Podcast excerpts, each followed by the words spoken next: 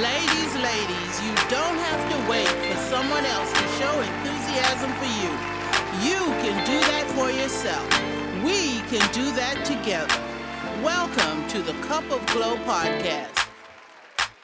I'm your host, Gloria Darling, your sassy 60s milestone diva, and I have the t shirt to prove it.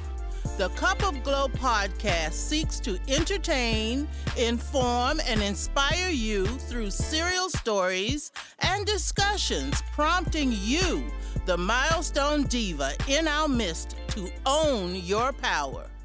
Our first serial is Full Moon Dancing which is a story about a circle of friends who gather for Francine's unusual 55th birthday celebration at Valerie's lake house deep in the North Florida woods. Full Moon Dancing, Episode 1. Our opening scene is the large deck in the back of Valerie's house. Sitting in a semicircle are Ophelia, Maggie, Joyce, Emily, Lily, Anna, Mindy, Rita, Valerie, and Francine, who is regaling the others with stories of her life through the decades. Francine lost her virginity on prom night at age 16. Years later, she helped Emily escape an abusive husband when they were neighbors.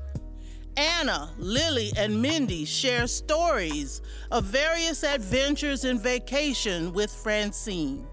The storytelling takes on an eerie feeling as they sit outside with only the moonlight through the tree branches to illuminate the deck.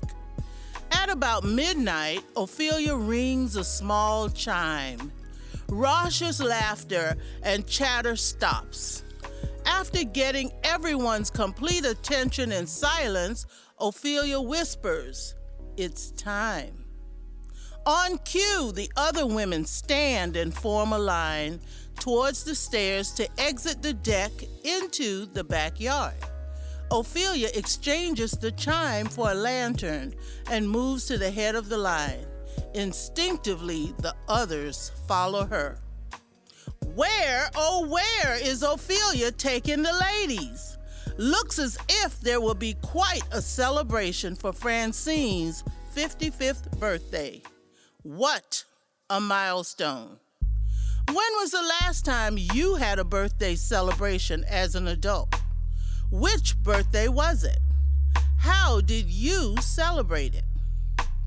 My last birthday party with a large group of people was when I turned 42. A group of friends threw a surprise party for me at a local Thai restaurant. Since then, I've had more private recognitions with one or two people at a time. I do notice that the older I get, the longer the celebration period. It may take the entire month to get with each of my closest friends rather than one party with all of them on the same day. Did you know that many people have a fear of their birthdays? I've recently learned that there's a term for fear of birthdays, and it's not simply birthday phobia. According to my Google search, it's fragapane phobia. Couldn't find more details about fragapane. No matter.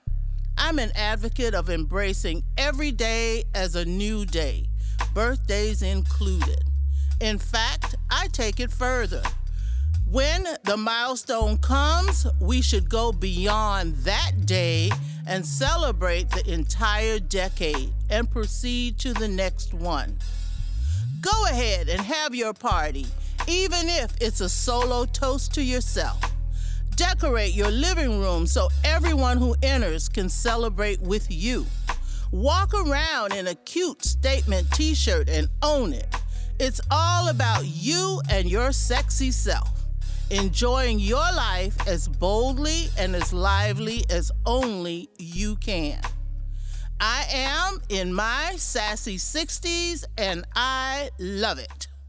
Today's program was brought to you by Replay Fitness, helping women age 50 and older to find their power. Thank you so much for joining us today. We believe that everyone has an opinion, and we want to hear from you. Today's questions are When was the last time you had a birthday celebration as an adult? Which birthday was it? How did you celebrate it?